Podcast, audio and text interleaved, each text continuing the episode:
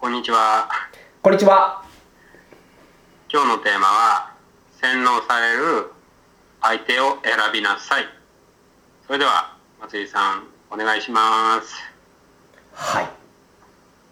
で、僕らって実は洗脳されてるんですね。どういうことですか？洗脳、怖い、危ないとか思うんですけど、いや、僕ら人間っていうのは何かに洗脳されないと生きていけないというか、例えばお金っていうのはこう価値があったり商品の交換として使えますよね。でもあれってよく考えたらただの紙切れなわけなんですけども、国がこれには価値あるよっていう感じでこう価値をね保証してるからみんな使ってるというか、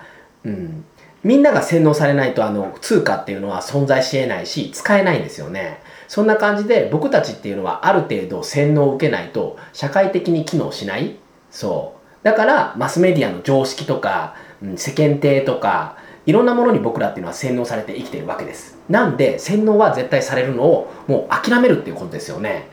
で、諦めた上でじゃあどうしたらいいのかっていうと、自分が理想のライフスタイルを生きているような人の洗脳を受けに行くんですね。そういうふうにそういう人の洗脳を受けることができれば、あなたもその人のように自分の理想のライフスタイルを歩むことができるんですよ。そうか、洗脳っていうのはこう、社会にとってそうですね、すべて洗脳だったらいい影響っていうのもあるんですよね。みんなが通貨を使えると思わないと機能確かにしませんよね。それは結構、意味深いというか奥が深い感じに、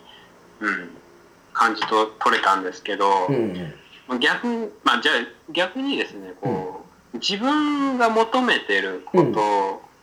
っていうのがどういうふうにこ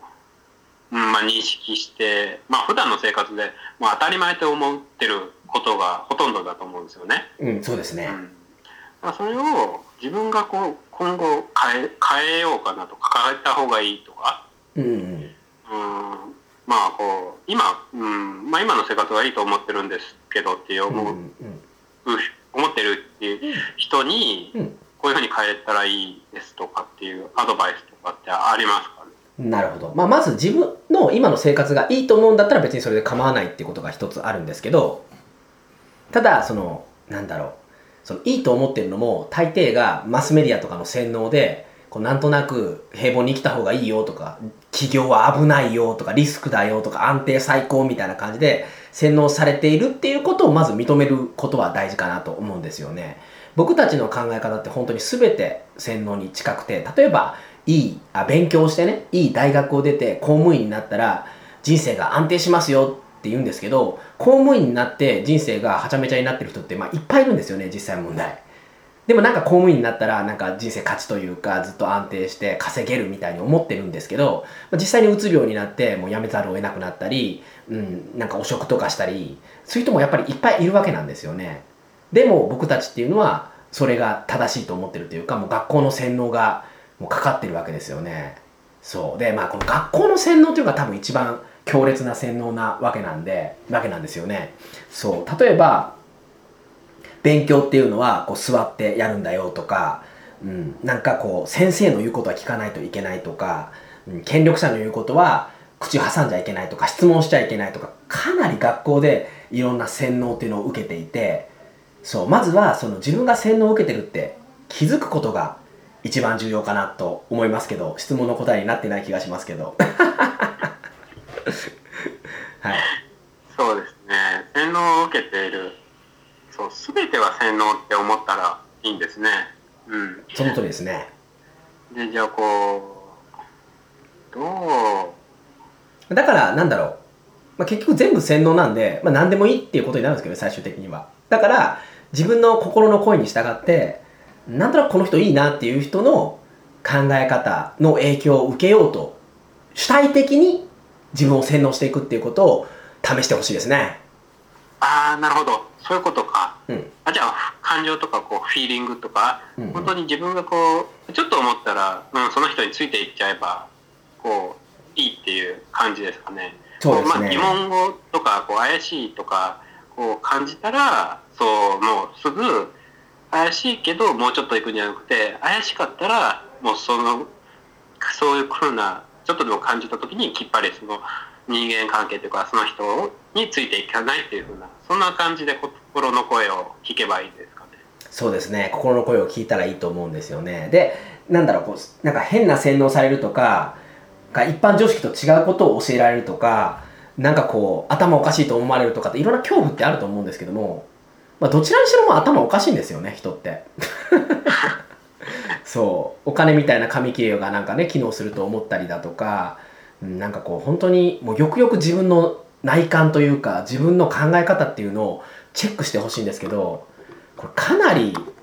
おかしなところっていっぱいあるんですよね。なんでもう自分がおかしいっていうのはもう諦めてほしいですね。なるほど。そうか。そうか。あ、逆におかしくて、あ、ちょうどいいぐらいでいいんです。わかりました。じゃあちょっとなんか吹っ切れた感じなんで、あ、今日はなんかスッキリしてきた感じがします。はい。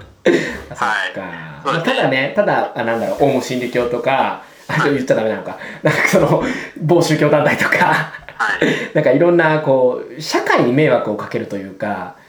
人を傷つけるとか、やっぱりそういう風な洗脳も中にはあると思うし、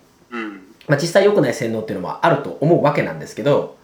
じゃあそういう風な洗脳をどうやって見分けたらいいんですかっていうと、これ実は見分け方があって、でこれどういう風にするのかっていうとすごく、まあ、簡単なんですけど、まあ、その方法についてはね、また機会があったら話をしたいと思うんですけど、これかなり興味ありますかね。カルト宗教にはまらない方法です。一つだけ教えてほしいなって思うんですよね。あ、これは結構何を見ればいいかっていうと、実はその話をしてる人の顔なんですね。そう、顔を見ればいいんですね。顔のある部分を見ることでその人の言ってることが、本当に正しいことなのか、もしくはただ単なるクレイジーなのかっていうのが分かってしまう、ある仕草っていうのが存在するんですよね。あ、仕草ね。そうなんですよね。もうこの仕草さえ見逃さなければ、もうあなたは騙されることがないというか、かなり的確に相手の意識レベルを見ることができるんですよね。あ、そっか。ありがとうございます。そうしたら顔、仕草、そう、まあ、それについてはまた本当にまた今度プレゼントでちゃんと言うんですけども、まあ、もう一つあるとすれば声ですね。声でだいたいその人が嘘をついてる声とか音で分かるんですね。なるほど。そうで、人っていうのは結構こう精密というか精巧というか、なんだろう、こう例えばどうですかね、なんかこうすごくいいこと言ってて、すごく笑顔ですごくこうなんか輝いててキラキラで素敵で、でもなんか言ってることがなんか気持ち悪いっていう人、平沼さん見たことないですかね。ああ、そうですね。営業マンとかで、なんかこうなぜか信頼できないっていう、おかしいっていうか変な声のトーンとか、なんかやたら高いんですよね。高いとか低かったり、極端っていうか、何か意識してるなっていう感じがありますね。なんかいますよね、そういう人って。だからそういう人はやっぱ分かるんですよ、人って。そう。だからまあ今度教える方法っていうのは、そのなんていうのかな、その自分の直感っていうのを磨く方法なんですね、要は。なるほど。その要は人って無意識で相手が嘘をついてるとか違和感とかキモいとかなんか社会的におかしいぞとかって分かるんですね。それを鋭く見抜くために。自分の直感を磨く方法について、まあ、興味ある人はね、僕に連絡をくれればお教えしますよ。いやー、ちょっとなんかこう2つも教えてもらったんで、かなりちょっとこれはいけるかも、使えるかもと思ってきたんでいける、はい、早速、松井さんメールするんで、ちょっと、今日24時間以内にメールチェックしておいてくださいね。はい、それでは今回のテーマですね、洗脳される相手を選びなさいでした。はい、ありがとうございました。ありがとうございました。